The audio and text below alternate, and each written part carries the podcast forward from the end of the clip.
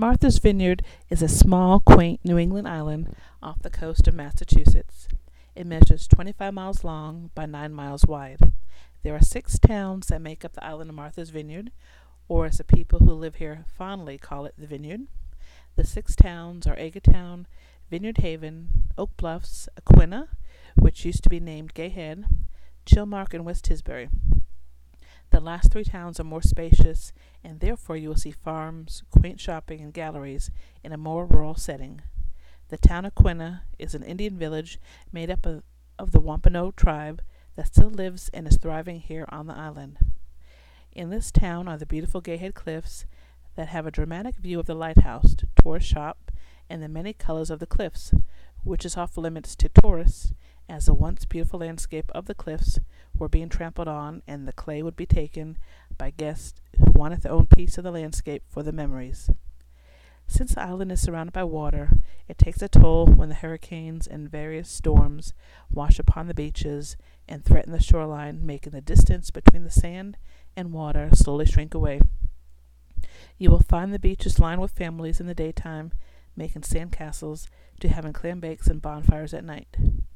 You cannot imagine that here on Martha's Vineyard there is only one high school, no malls, no traffic lights or fast food eateries. The closest thing to a commercial outlet would be the Dairy Queen and the short lived sandwich shop Subway. Bars or night establishments close early, and most shops close for the winter, leaving one or two movie theaters, one grocery store in each town, and the sight that summertime with all the hustle and bustle was just a blur. As shops close, and tourists leave, making the population go from 105,000 in the summer to 15,000 in the winter. One can only wonder how they all survive for the season without killing each other on such a small place. As a former islander, I do miss the sound of the ocean, the fresh seafood and real clams with the belly still intact, and the slow pace of enjoying yourself and doing nothing or everything the island has to offer. Then you wake up and realize it will be repeated again next season when the tourists descend upon this 100 square mile island. The most difficult aspect is getting to the island. You only have a few choices by plane or boat. You can bring your car if you want to spend $100 round trip or $16 as a walk on passenger. As you don't need a car to get around, there are many options of transportation. In my travels from Georgia to Martha's Vineyard, when I used to visit, I took a two and a half hour plane trip to Boston, then a two hour bus ride to Woods Hole to catch the 45 minute ride on the ferry boat to Martha's Vineyard. This could be exhausting if you weren't prepared to wait for your destination for almost an extra day.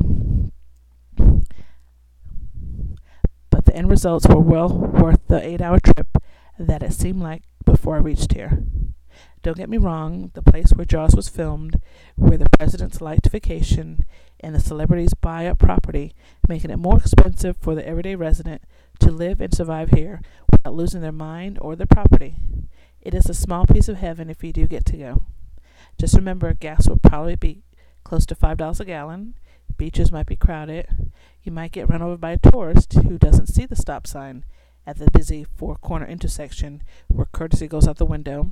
And yes, they do think they own the road, but bring your camcorder, smartphone, or whatever your electronic mode is to record and remember all the wonderful times you will have here and ask yourself, when can we come back again?